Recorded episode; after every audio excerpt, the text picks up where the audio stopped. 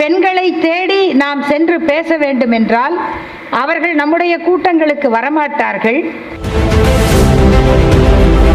யாராவது பக்கத்தில் சென்றால் அதில் ஒரு அட்டையை எடுத்து படித்தால் கடவுளை நம்பாதே ஜாதகம் பார்க்காதே ஜோசியம் பொய் என்று எழுதியிருக்கும். அவர்களோடு அவர்களுடைய அனுபவத்தை கேட்டு எழுதி அடுத்த ஞாயிற்றுக்கிழமை விடுதலையில் அவர்களுடைய பேட்டி வந்துவிடும். அவர்கள் வாழ்க்கை வந்துவிடும். அந்த பதிவை தொடர்ந்து செய்பவர்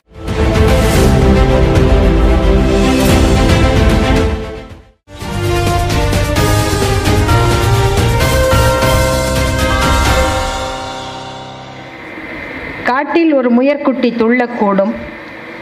கருஞ்சிறுத்தை கண்விழித்தால் தெரியும் செய்தி தோட்டத்து புடலங்காயா தமிழர் நாடு. உடையவன் விழித்தெழுந்தால் உரிப்பான் தோலை. என்று மீண்டும் முழங்க வேண்டிய இந்த காலகட்டத்தில் இந்த முழக்கத்தை நமக்களித்த புரட்சி கவிஞருடைய பிறந்த நாளில் கருஞ்சட்டை தமிழர் திராவிட இயக்க தமிழர் பேரவை இந்த விழாவை நடத்துவது தனிச்சிறப்புக்குரியது. இந்த விழாவில் தலைமையேற்றிருக்கிற நமது மரியாதைக்குரிய தோழர் செல்வின் அவர்களே அவரை அறிமுகப்படுத்தும் பொழுது பேராசிரியர் சுபவி அவர்கள் அவர் ஆரிய சங்காரனாருடைய மருமகன் என்று குறிப்பிட்டார்கள். நான் இங்கேயே குறித்து விடுகிறேன். அவர்களுக்குள்ளேயே ரொம்ப நேரம் ஆகிவிடும். ஆரிய சங்காரன் என்ற பெயரே அவர்களுடைய அடையாளத்தை சொல்லும். அவரது மகள் பொன்மாலா இங்கே வருகை தந்திருக்கிறார். மும்பை மாநிலத்தில் திராவிட இயக்கம் வளர்ந்த இடம் தாராவி. அந்த தாராவி பகுதியிலே ஒரு சின்ன அலுவலகம் உண்டு திராவிட முன்னேற்றக் கழகத்தின் அலுவலகம். திராவிடர் கழக கூட்டமும் அங்குதான் நடக்கும். இரு பெரும் தலைவர்கள் திராவிட முன்னேற்றக் கழகத்தை அங்கே வழிநடத்தினார்கள். ஐயா பொற்கோ ஐயா ஆரிய சங்காரன் அவர்களுடைய குடும்பத்தில் மருமகனாக இந்த கொள்கையின் அடுத்த தலைமுறைக்கு ஒரு பெரும் வழிகாட்டியாக இருக்கக்கூடியவர் தோழர் செல்வின் அவர்கள். இந்த நிகழ்வை இப்படி நடத்த வேண்டும் என்று திட்டமிட்டு அனைவருக்கும் ஒரு முன்னோட்டமாக இதனை நடத்தி காட்டியிருக்கக்கூடிய திராவிட இயக்க தமிழர் பேரவையினுடைய பொதுச் செயலாளர் தமிழ்நாட்டில் பேராசிரியர் என்கிற இடம் வெற்றிடமாகி விடாமல் அதன் அடுத்த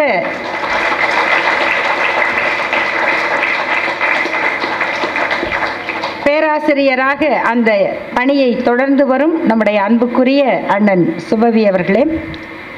தமிழ்நாட்டில் மக்கள் நல மருத்துவத்துறை அமைச்சர் என்கிற பெயரோடு எந்த நேரத்திலும் இன்னல் படுகிறவர்கள் அவரை அணுக முடியும் என்கிற அளவிற்கு மக்களோடு சேர்ந்து இந்த பணியை ஆற்றிக்கொண்டிருக்கிற நம்முடைய மருத்துவத்துறை மக்கள் நல்வாழ்வுத்துறை அமைச்சர் நமது அன்புக்குரிய சகோதரர் மாசு அவர்களே இந்த நிகழ்வில் வாழ்த்துறை வழங்கிய சட்டமன்ற உறுப்பினர் அன்புக்குரிய சகோதரர் கருணாநிதி அவர்களே மயிலை தொகுதியின் சட்டமன்ற உறுப்பினர் ஏன் அந்த தொகுதி பேர் சொல்கிறேன்னா அது எங்கள் தொகுதி? ஆகவே அவர் எங்கள் எம்எல்ஏ? அவரை தேர்தலில் நிற்கும் பொழுதே நான் அழைத்து சொன்னேன் நீங்கள் கவலைப்பட வேண்டாம். நீங்கள் கண்டிப்பாக வெற்றி பெறுவீர்கள்னு ஏன்னு சொன்னால் அதற்கு நாங்கள் படித்தவர்கள் பணக்காரர்களிடம் பேசவில்லை. எங்கள் பகுதியில் இருக்கும் தொழிலாளர்கள் ஆட்டோ ஓட்டுகிறவர்கள் யாரிடம் பேசினாலும் நம்ம வேலை தான் ஜெயிப்பார் அப்படின்னு சொல்லுவாங்க. அவர்கள் யார் யார் என்று கூட நமக்கு தெரியாது. அந்த அளவிற்கு எளிய மக்களோடு பழகி அவர்களுடைய அன்பினாலும் இந்த கொள்கையாலும் வெற்றி பெற்றவர் நம்முடைய திரு வேலு அவர்கள். இன்னும் இந்த நிகழ்ச்சியில் ஒருங்கிணைப்பு செய்கிற தோழர் உமா அவர்கள் ஒவ்வொரு துறையாக ஒரு பல்வே ஒரு பன்முனை திட்டத்தை செயல்படுத்தி வரக்கூடிய திராவிட இயக்க தமிழர் பேரவையினுடைய தோழர்கள் தோழர் சிற்பி செல்வராஜன் அவர்கள் அனைத்துக்கும் மேலாக இன்றைக்கு இந்த விருதுகளை பெற்றதன் மூலம் நம்முடைய இயக்கங்களுக்கு தங்களுடைய வாழ்த்தை அவர்களுடைய பணியின் அங்கீகாரத்தை நமக்கு வழங்கி பெருமைப்படுத்தி இருக்கக்கூடிய திராவிடர் கழகத்தினுடைய துணைத் தலைவர் ஐயா கவிஞர் அவர்கள். திராவிட இயக்க தமிழர் பேரவையின் பொருளாளர். இவ்வளவு வரலாறுகளுக்கு உரியவராக அவரை நாம் பாராட்டினாலும் அவர் எழுதிய இவ்வளவு நூல்களை நாம் தெரிந்து கொள்ளாமல் இருந்திருக்கிறோம். அதில் சில நூல்களை நான் படித்திருக்கிறேன். இவ்வளவு நூல்களின் பட்டியல் பார்த்தபோது ஏற்பட்ட வியப்புக்கு அளவே இல்லை. அத்தகைய பொது வாழ்வில் களம் கண்டவராகவும் எழுத்தாளராகவும் பதிப்பாளராகவும் வாழ்ந்து வரும் ஐயா எழில் இளங்கோவன் அவர்கள். எல்லா மேடையிலும் மேடையில் இருப்பவர்களை தெரியும் மேடை அமைத்தவர்களை நிறைய பேருக்கு தெரியாது. அந்த மேடை அமைப்பவராக அன்று முதல் இன்று வரை திராவிட இயக்க தொண்டராக அவர் திராவிட முன்னேற்றக் கழகத்தின் உறுப்பினராக இருந்தாலும் திராவிட இயக்க உணர்வுடைய எல்லா நிகழ்ச்சியிலும் அவர் இருப்பார். ஐயா கொளத்தூர் சின்னராஸ் அவர்கள் அவர்களை பற்றி நான் பேசுவேன். மிக நெகிழ்ச்சிக்குரிய இந்த விழாவாக அமைந்ததற்கு இந்த மூத்த வழிகாட்டிகளுடைய வாழ்க்கைதான் காரணம். அவர்களுக்கும் வந்திருக்கக்கூடிய அனைத்து இயக்கங்களையும் சேர்ந்த தோழர்களுக்கும் என்னுடைய வணக்கத்தை தெரிவித்துக் கொள்கின்றேன். திராவிட இயக்கம் எத்தகைய ஒரு வரலாற்றை பெற்றது என்பது நமக்கு தெரியும். ஆனால் அந்த வரலாற்றை நாம் சரியாக பதிவு செய்யவில்லை. நம்முடைய குறைபாடுகளில் மிகப்பெரிய குறையாக நான் நினைப்பது நாம் டாக்குமெண்டேஷன் வரலாறுகளை சரியாக உருவாக்கவில்லை. நம்முடைய இயக்கத்தின் தொடக்க காலம் பெரிய அரங்கங்களில் நடந்ததில்லை. தெருமுனை பிரச்சாரமாகத்தான் நடந்தது. பெண்களை தேடி நாம் சென்று பேச வேண்டுமென்றால் அவர்கள் நம்முடைய கூட்டங்களுக்கு வரமாட்டார்கள். நாம் பேசுவதை கேட்க மாட்டார்கள். ஆனால் திருமண வீடுகளில் போய் அவர்களிடம் பேச முடியும். திருமண வீடுகளுக்கு போவதென்றால் அந்த திருமணம் முழுக்க முழுக்க சுயமரியாதை திருமணமாகவும் இருக்கலாம். கொஞ்சம் இப்படி அப்படியே இருக்கலாம். சில பேர் அம்மியவும் மேடையில் வைத்துவிட்டும் கூட நம்மை அழைக்கலாம். தந்தை பெரியாரிடமே கேட்டார்கள் என்னங்க மேடையில் அம்மி இருக்கிறது அடுக்குப்பானை இருக்கிறது இந்த கல்யாணத்துக்கு நாம் வரலாமா? என்ற போது ஐயா சொன்னாராம் அம்மியை அடுக்குப்பானையும் வச்சுட்டு நம்மளையும் கூப்பிடணும்னு நினைச்சாங்கல்ல. அதை விட்டுறக்கூடாது. நாம் ஒரு முறை போய்விட்டால் அடுத்த முறை அம்மி போய்விடும். இந்த அணுகுமுறையோடு எப்படியெல்லாம் அவர்களுடைய பயணங்கள் நடந்தன என்பது இன்றைக்கு நினைத்து பார்த்தாலும் தோழர்களே ரத்தம் வரும் கண்ணி அவர்கள் பட்ட துயர் எத்தனை குடும்பங்கள் அடையாளம் தெரியாமல் போயிருக்கின்றன. கண் கொடுத்த வனிதம் என்று ஒரு ஊர். கண் கொடுத்த வனிதம் எவ்வளோ அழகான ஊர். அந்த ஊரில் இருந்து இப்போதும் திராவிடர் கழக தொண்டர் எல்லா மாநாட்டுக்கும் வருவார். அவருக்கு பார்வை கிடையாது. பார்வையற்ற அந்த தொண்டர் அவருடைய வாழ்க்கையின் ஏழ்மையும் எளிமையும் பார்த்தால் தெரியும். ஆனால் அவருடைய கொள்கைக்கு ஒருபோதும் வறட்சி இல்லை. சேலத்தில் ஒரு பெரியார் தொண்டர் அவருடைய உடல் முழுக்க இந்த பிரச்சார அட்டைகளை சின்ன சின்ன அட்டைகளை அவருடைய சட்டை முழுக்க குத்தி கொண்டிருப்பார். அவர் உடலை சுற்றி இன்னொரு சட்டை போட்டது போல அங்கங்கே தொங்கும். யாராவது பக்கத்தில் சென்றால் அதில் ஒரு அட்டையை எடுத்து படித்தால் கடவுளை நம்பாதே ஜாதகம் பார்க்காதே ஜோசியம் பொய் என்று எழுதியிருக்கும். இன்னொரு அட்டையை எடுத்தால் ஜாதி ஜாதி ஒழிப்போம் ஜாதி மனிதனுக்குரியதல்ல மதம் யானைக்குரியது என்று எழுதியிருப்பார். அவருடைய தொழில் கருவேலம்பட்டை பல்பொடி விற்கிற தொழில் இந்த கருவேலம்பட்டை பற்பொடியை தெரு தெருவாக எடுத்து சென்று பற்பொடி விற்பதற்கான விளம்பரத்திற்கு நடுவில் இந்த கருத்து பிரச்சாரத்தையும் சேர்த்து பேசிக்கொண்டிருப்பார் இப்படிப்பட்ட இது நான் சொல்றது ஒன்று இரண்டு இப்படி நாம் வரிசையாக எடுத்துக்கொண்டு போனால் எத்தனை செய்திகள் எவ்வளவு பேருடைய வாழ்க்கை நாம் அவர்களுடைய அந்த வாழ்க்கைக்கு காட்டக்கூடிய மரியாதையின் ஒரு அடையாளம் ஒரு டோக்கன் அப்படிங்கிறமே. அப்படித்தான் இந்த விழாவில் நம்முடைய பெரியவர்களுக்கு அந்த விருதை வழங்குகிறோம். இதில் இன்னொரு செய்தி. இப்படிப்பட்ட தொண்டர்களுடைய வாழ்க்கை பதியப்படாமல் போய்விடுகிறது என்கிற கவலையினால் திராவிடர் கழகம் சுயமரியாதை சுடரொளிகள் என்று ஒரு வரிசையை கொண்டு வந்து மறைந்த ஐயா பேராசிரியர் இறையனார் அவர்கள் முதல் நூலை தொகுத்தார்கள். அதில் அப்படி ஒவ்வொரு ஊரிலும் யாரெல்லாம் நிகழ்ச்சி நடத்தினார்களோ எப்படியெல்லாம் அவர்கள் இயக்கத்தில் இருந்தார்கள் வாழ்ந்தார்கள் அவர்களோடு பேசி அவர்களுடைய அவர்களை பற்றிய செய்திகளை பதிவு செய்து அந்த நூல் சுயமரியாதை சுடரொளிகள் பாகம் ஒன்று என்று வெளிவந்தது. அந்த கருத்தை தொடர்ந்து எந்த ஊருக்கு போனாலும் அந்த ஊரிலே இருக்கிற மூத்தவர்களோடு உட்கார்ந்து பேசி அவர்களோடு அவர்களுடைய அனுபவத்தை கேட்டு எழுதி அடுத்த ஞாயிற்றுக்கிழமை விடுதலையில் அவர்களுடைய பேட்டி வந்துவிடும் அவர்கள் வாழ்க்கை வந்துவிடும். அந்த பதிவை தொடர்ந்து செய்பவர் நம்முடைய ஐயா கவிஞர் அவர்கள். அதாவது அவர்களுடைய வாழ்க்கையெல்லாம் அவ்வளவு எளிதல்ல. எப்படின்னா எழுத்து எத்தகைய எழுத்து? மின்சாரம் என்பது எல்லோருக்கும் தெரிந்த பெயர். இதை தவிர மயிலாடன் ஒற்றைப்பத்தி அது ஒரு ஒற்றைப்பத்தி அளவுக்கு வரும். அதே அளவுக்கு அது புத்தகமாகவும் துவக்கப்பட்டது. ஒரு செய்தி இன்றைக்கு இப்படி ஒரு செய்தி வந்தது என்றால் அதை பற்றிய மொத்த செய்திகளும். இதை தவிர அவரை சென்று பார்க்க பார்க்க வேண்டுமென்றால் அவருடைய மேசைக்கு அருகில் பை பையாக இருக்கும் யாராவது அதை எடுத்து சுத்தம் பண்ணிட்டா வரலாறே காணாமல் போயிடும் அப்படி பை பிளாஸ்டிக் பை இப்படி இருக்கும். அல்லது ஃபைல் ஃபைலாக இருக்கும். இதற்கு நடுவில் தான் அவர் வாழ்ந்து கொண்டிருக்கிறார். நம்முடைய அண்ணன் சுபவி அவர்கள் சொன்னார்கள் எப்படி அவர்கிட்ட செய்தியை கேட்போம் என்று? அது சாதாரண செய்தியில் அவர் சொல்லும் பொழுது அது வந்து அதுதான் ஆத்தன்டிகேட்டட் நியூஸ் இன்ஃபர்மேஷன் அதில் சந்தேகமே வேண்டாம்.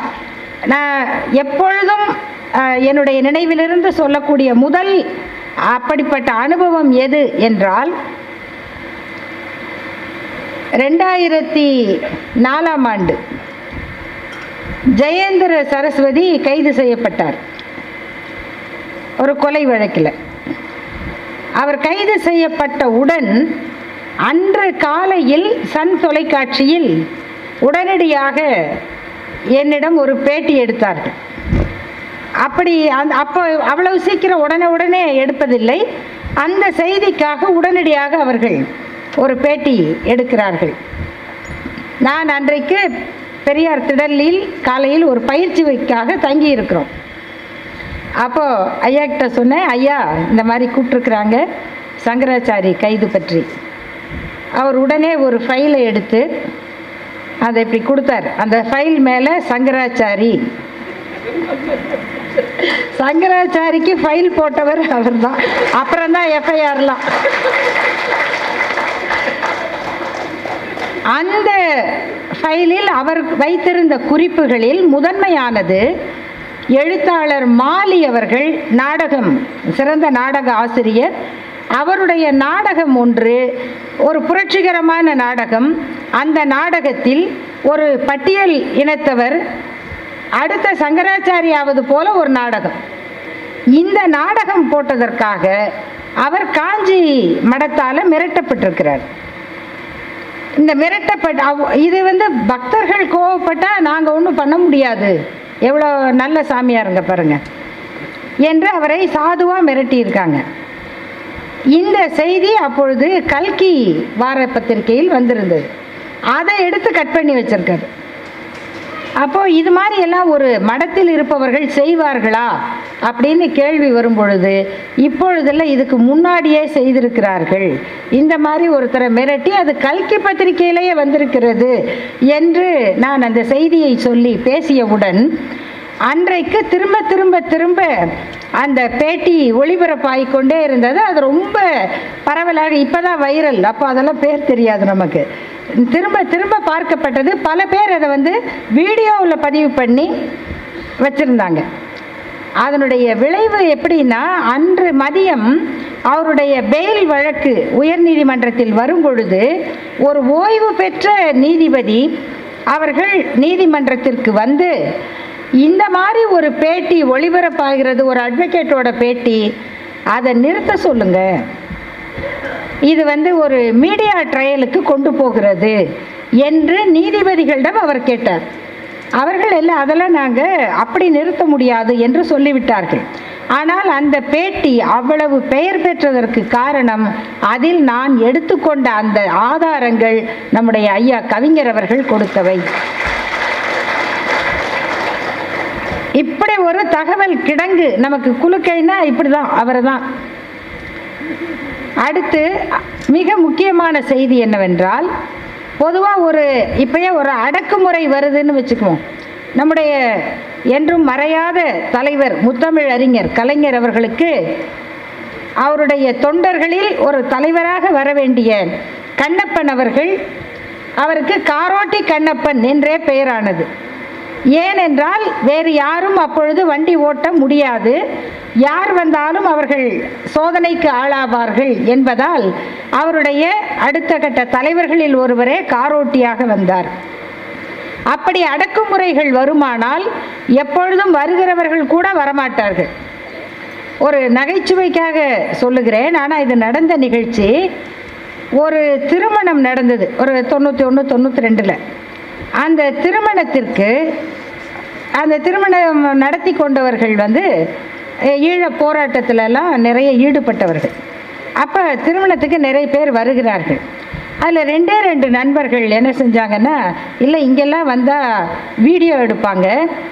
நம்மளையும் பார்த்துட்டாங்கன்னா நம்மளை வந்து விசாரிப்பாங்க. என்று திருமணத்திற்கு வந்தவர்கள் திருமணம் தொடங்குறதுக்கு முன்னாடி வெளியில் போயிட்டாங்க. உள்ளே வந்துட்டு வெளியில் போயிட்டாங்க. இந்த செய்தி அப்புறமா தெரிஞ்சது. அப்போது அந்த நண்பர்கள்ட்ட கேட்டேன் நீங்கள் என்ன அந்த கல்யாணத்துக்கு போயிட்டு உடனே வெளியில் போயிட்டீங்களாமே? அப்படின்னு. அவங்க இது யாருக்கும் தெரியாதுன்னு நினச்சவங்க உங்களுக்கு எப்படி தெரியும்னாங்க? இல்லை எல்லாரும் உள்ளே போகும்போது ரெண்டு பேர் மட்டும் வெளியில் போகிறீங்க அது வீடியோவில் வீடியோவில் நல்லா பதிவாயிருக்கு. அதனால் நாங்கள்லாம் பார்த்தோம் அப்போ எல்லாருமே இவங்க ரெண்டு பேர் யார்?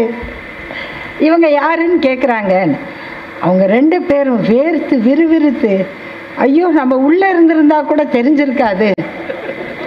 ஏன்னா எல்லாரும் உள்ளே போகும்போது முதுகு தான் தெரியுது. ரெண்டு பேர் மட்டும் வராங்க அவங்க முகம் மட்டும் தெரியுது. அதனால் சொல்லிக்கிட்டாங்க அதான் கேட்டேன் அப்படின்ன உடனே அவங்க வேர்த்து விறுவிறுத்து அத்தோடு அப்புறம் என்கிட்ட பேசுகிறதையே விட்டுட்டாங்க. உண்மை தெரிந்த பிறகு. அப்படி பயப்படக்கூடிய ஒரு காலம் அடக்குமுறை வரும். அதில் எமர்ஜென்சி இந்திரா காந்தி அவர்கள் நடைமுறைப்படுத்தி திராவிடர் கழக தலைவர் ஐயா ஆசிரியர் அவர்கள் கைது செய்யப்பட்டு ஏறத்தாழ இரண்டு மாத காலம் அவர் எங்கிருக்கிறார் என்றே தெரியாது.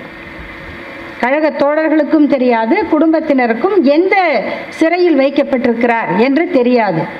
அப்படிப்பட்ட ஒரு நெருக்கடியில் பெரியார் திடலுக்கு வரக்கூடியவர்கள் கொஞ்சம் குறையக்கூடிய காலம். அதுவரையில் அரசு பணி வேலையில் இருந்த ஐயா கவிஞர் அவர்கள் அப்போதுதான் பெரியார் திடலுக்கு குடியேறினார். அன்னை மணியம்மையார் அவர்களுக்கு துணையாக அவர்களுடைய அந்த செயல்களை செய்வதற்கு துணையாக இருக்க வேண்டும் என்றும் பத்திரிகையை பார்த்து கொள்வதற்காகவும் அந்த நெருக்கடி கட்டத்தில் இருப்பவர்கள் விலகக்கூடிய சூழலில் வெளியிலிருந்து உள்ளே குடி வருகிறார் திராவிடர் கழகத்தின் மூன்று தலைவர்களோடு பணியாற்றுகிற வாய்ப்பு அவருக்கு தான் கிடைத்திருக்கிறது. தந்தை பெரியாரையும் பார்த்திருக்கிறார் அன்னை மணியம்மையாரோடு பழகி இருக்கிறார் ஆசிரியர் ஐயா அவர்களோடு ஒரு அரை நூற்றாண்டு காலமாக அவருடைய நிழலாக இருந்து கொண்டிருக்கிறார். அன்னை மணியம்மையார் அவர்களை பற்றி ஐயா அவர்கள் சொல்லுகிற ஒரு செய்தி எமர்ஜென்சி காலம் பத்திரிகைகள் சென்சார் செய்யப்படுகின்றன. நாம் பத்திரிகை விடுதலை ஏட்டை தயாரித்துவிட்டு சாஸ்திரி பவனுக்கு எடுத்து செல்ல வேண்டும். சாஸ்திரி பவனில் இருந்து அவர்கள் இந்த செய்தி போடலாம் இதை அடிக்கணும் என்று குறித்து கொடுப்பார்கள். அப்படி அவர்கள் குறித்து கொடுக்கும் பொழுது தந்தை பெரியாருக்கு தந்தை பெரியார் தந்தை என்று போடக்கூடாது. சங்கராச்சாரியை சங்கராச்சாரின்னு போடக்கூடாது சங்கராச்சாரி யார்னு போடணும்.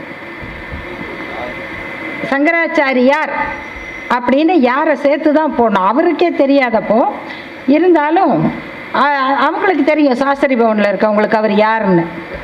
ஆகையினால சங்கராச்சாரி யாருன்னு தான் போடணும் என்று திருத்தி அனுப்புகிறார்கள். அப்பொழுது கவிஞர் அவர்கள் வந்து அன்னை மணியம்மையாரிடம் அம்மா இந்த மாதிரி சொல்கிறாங்க என்று சொன்னவுடன் அப்பொழுது வந்து அம்மா வந்து உடம்பு சரியில்லாமல் படுத்திருக்கிறாங்க ஒரு போர்வையை போத்திக்கிட்டு. அப்போ இல்லை இல்லை இது சரி வராது. ஏன் அவங்க தலைவர் அப்படின்னா சரி வராது. நீ போய் சொல்லிட்டு வா. என்னென்ன? காலம் இப்படியே போகாது. காலம் மாறும். அப்புறம் நீங்கள் கஷ்டப்படுவீங்க. அப்படின்னு நீ போய் சொல்லிட்டு வா. அப்படின்னா ஐயாவுடைய இயல்பு அவன் ஏதோ பேச பெரிய ஐயா அந்த பக்கம் குண்டு போட்டாங்கன்னு சொன்னான் அம்மா குண்டெல்லாம் போடுவாங்க தான் அப்படிம்பார் ஐயா குண்டுங்க ஐயா அப்படி. வெடிச்சிருச்சு. அப்படியா வெடிச்சிருச்சா? என்னம்மா மெதுவாக சொல்கிற அப்படி அவ்வளவுதான் அவர் எவ்வளவு பெரிய நிகழ்ச்சிக்கும் அவர் காட்டுகிற அதிர்ச்சி. அப்போ அப்படி சொன்ன உடனே மணியம்மையார் அவர்கள் சொல்லுகிறார் இல்லை இல்லை நீ போன் அவர் கொஞ்சம் தயங்கின உடனே அவர் இப்பயும் அதை அப்படியே சொல்லுவார் அந்த போர்வை இப்படி எடுத்துட்டு நீ போறியா இல்லை நான் போட்டுமா? அப்படின்னு அவங்க எழுந்த உடனே இல்லைம்மா நானே போகிறேன் அந்த வேகத்தை பார்க்கணுமா அப்படின்னு அவர் சொல்லுவார். இதுதான் அவருடைய அவ அவங்க வாழ்க்கையில் அவருடைய வியப்பும் அதுதான் மகிழ்ச்சியும் அதுதான். ஆசிரியர் அவர்களைப் போலவே கவிஞரையா அவர்களுக்கும் எந்த கெட்ட பழக்கமும் கிடையாது. சினிமா கூட பார்க்க மாட்டாங்க. அம்மாவுக்கு தான் ரொம்ப கஷ்டம். அம்மா வெற்றி செல்வி அவர்கள் வந்திருக்காங்க. ஆமாம் அவரும் அதை கெட்ட பழக்கமாக்கிட்டார். அதை போல அவருடைய மாமனார் மாமியார் அவங்களாம் இன்னைக்கு வந்து நினச்சி பார்க்குற ஐயா நாகூர் சின்னத்தம்பி அவர்கள் அவங்க ஒரு சிரிப்பு சிரித்தாலே அப்படி ஒரு அந்த குழந்தைத்தனமாக இருக்கும். அவங்களுக்கு தெரிந்தது கொள்கை தான் கொள்கையே வாழ்க்கை வாழ்க்கையே கொள்கை. அதை தவிர எதுவும் இல்லை. அப்படி அவங்க வரலாறு நிறைய இருக்குது அவருடைய மாமியார் நாகூர் சின்னத்தம்பி ஐயா அவர்களுடைய மனைவி அவங்க வந்து ஒரு பேட்டி கொடுத்துருந்தாங்க. இந்த மாதிரி தாலி போட்டிருந்தாங்க. நிறைய பேர் தாலி கட்டிட்டு அப்புறம் தானே கழட்டுறாங்க. அப்படி வந்து அவங்க தாலியை கழட்டிட்டாங்க. அதை வந்து எப்படி தாலி க கழட்டிட்டீங்க அப்படின்னு கேட்டு அதை பதிவு பண்ணியிருக்காங்க. அப்போ வந்து அவங்க சொல்கிறாங்க தந்தை பெரியார் ஐயா பேசினார். அந்த கூட்டத்தில் வந்து இது என்ன தாலிங்கிறது என்ன? நாய்க்கு லைசன்ஸ் போட்ட மாதிரி அப்படி என்ன பேசினாரு? நான் வீட்டுக்கு வந்துட்டேன். எனக்கு அந்த நாய் லைசன்ஸ் தாலி. இந்த லைசன்ஸு தாலி. இதே காதில் கேட்டுக்கிட்டே இருந்துச்சு. வந்த கோவத்தில் அதை கழட்டி வச்சு ஒரு கல் எடுத்து கொட்டு கொட்டுன்னு கொட்டி.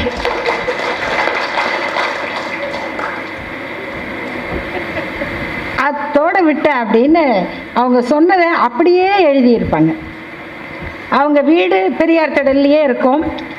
யார் வேணாலும் எப்போ வேணாலும் போகலாம் சாப்பிடலாம் வரலாம். அப்படி ஒரு கொள்கை குடும்பம். அவருடைய பணி இத்தனை ஆண்டுகளாக அந்த திடல் மண்ணோடு கலந்து இறுகியது. அவருக்கு விருது கொடுப்பது திராவிட இயக்க தமிழர் பேரவை செய்திருக்கும் மிகப்பெரிய பணி. ஐயா எழில் இளங்கோவன் அவர்கள் அவரை பற்றி உங்களில் இங்கு பலருக்கு தெரியும். ஆனால் எனக்கு அவரை தெரிந்தது அருந்ததியர் வரலாறு அப்புறம் இந்திய தத்துவ சிந்தனையில் வேத மரபும் வேத மறுப்பும். இதை நான் படிச்சிருக்கேன். ஆனால் அவர்கள் எழுதியிருக்கக்கூடிய நூல்கள் அதை விட அதிகம். இது அனைத்தையும் விட அவருடைய வரிசை எப்படின்னா திராவிட இயக்கமும் தனித்தமிழ் இயக்கமும் தண்டவாளங்களை போன்றவை. தனித்தமிழ் இயக்கம் திராவிட இயக்கத்துக்கு எதிரி கிடையாது. திராவிட இயக்கம் தனித்தமிழ் இயக்கத்திற்கு எதிரி இல்லை. மறைமலை அடிகளார் முதல் தனித்தமிழ் இயக்க தலைவர்கள் அத்தனை பேரும் தந்தை பெரியாரோடு பணியாற்றியவர்கள்.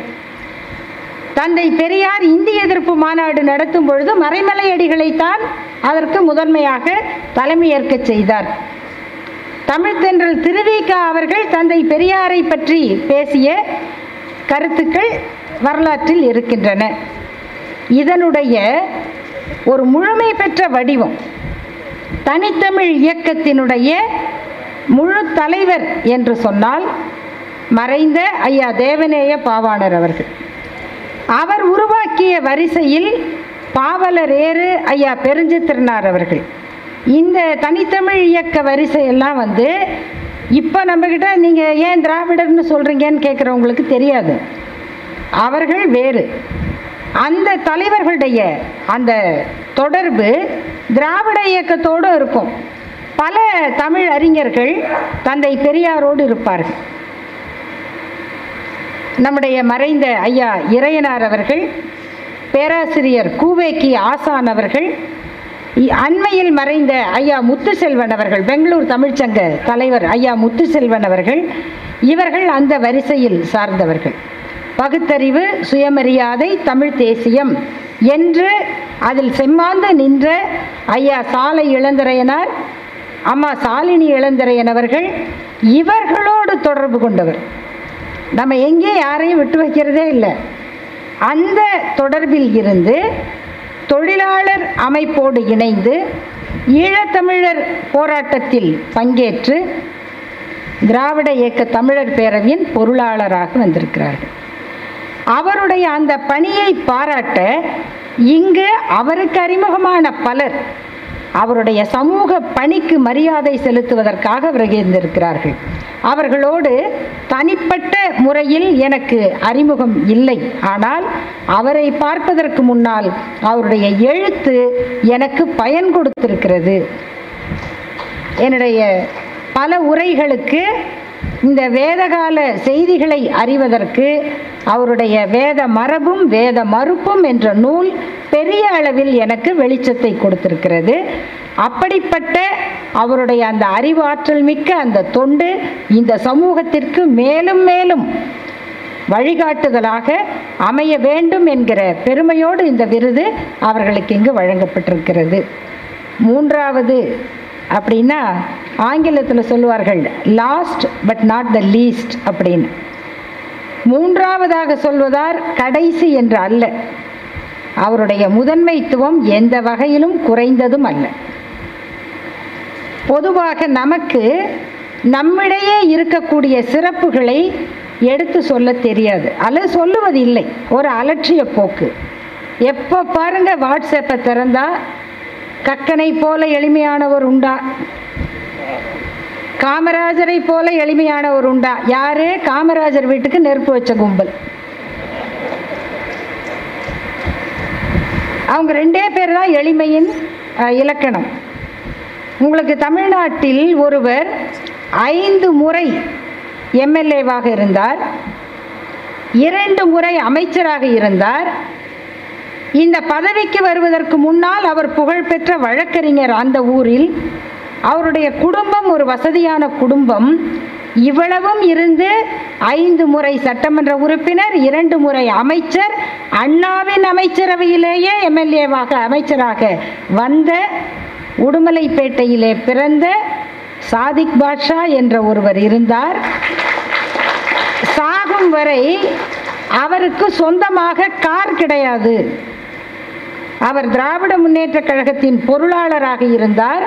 ஆகையினால் அவருக்கு கட்சி வழங்கிய கார் அந்த அம்பாசிடர் காரை மட்டுமே அவர் கடைசி வரை பயன்படுத்தினார்.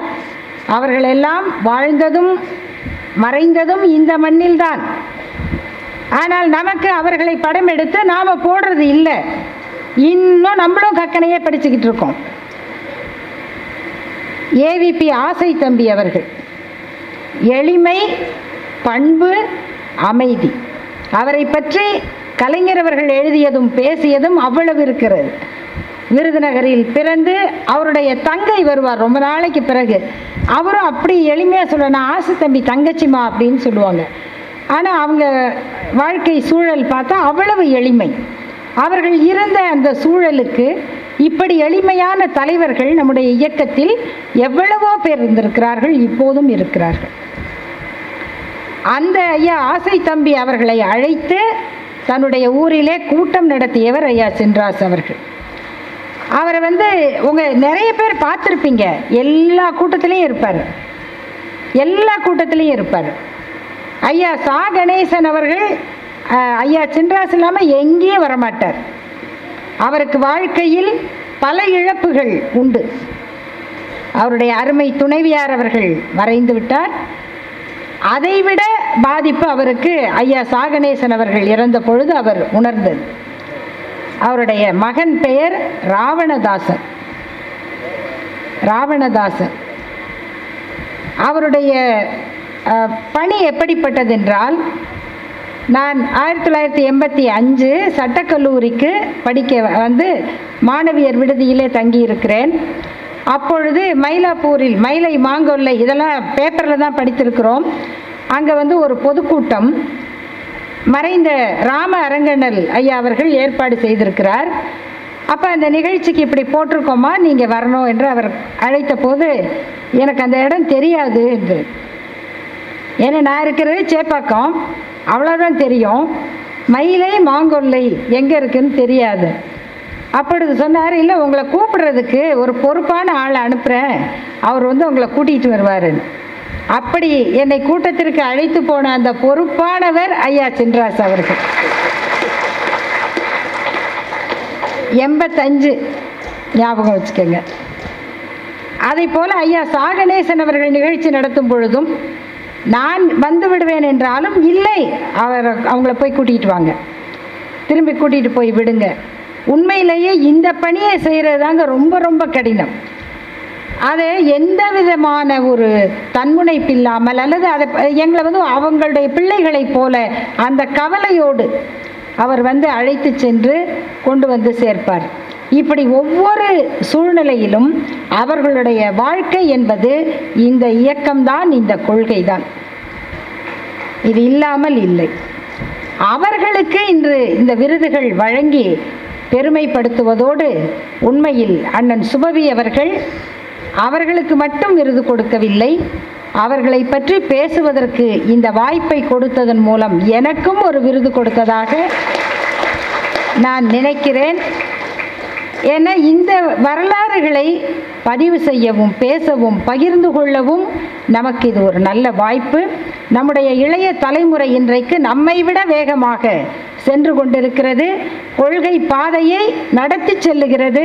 இங்கு பூபாலம் கலைக்குழு அவர்கள் நடத்திய அந்த நிகழ்ச்சியில் அப்படி போகிற போக்கில் அவர்கள் அந்த சொற்களை போட்டு எவ்வளவு பெரிய அரசியலை ரெண்டே சொல்லல முடிக்கிறாங்க.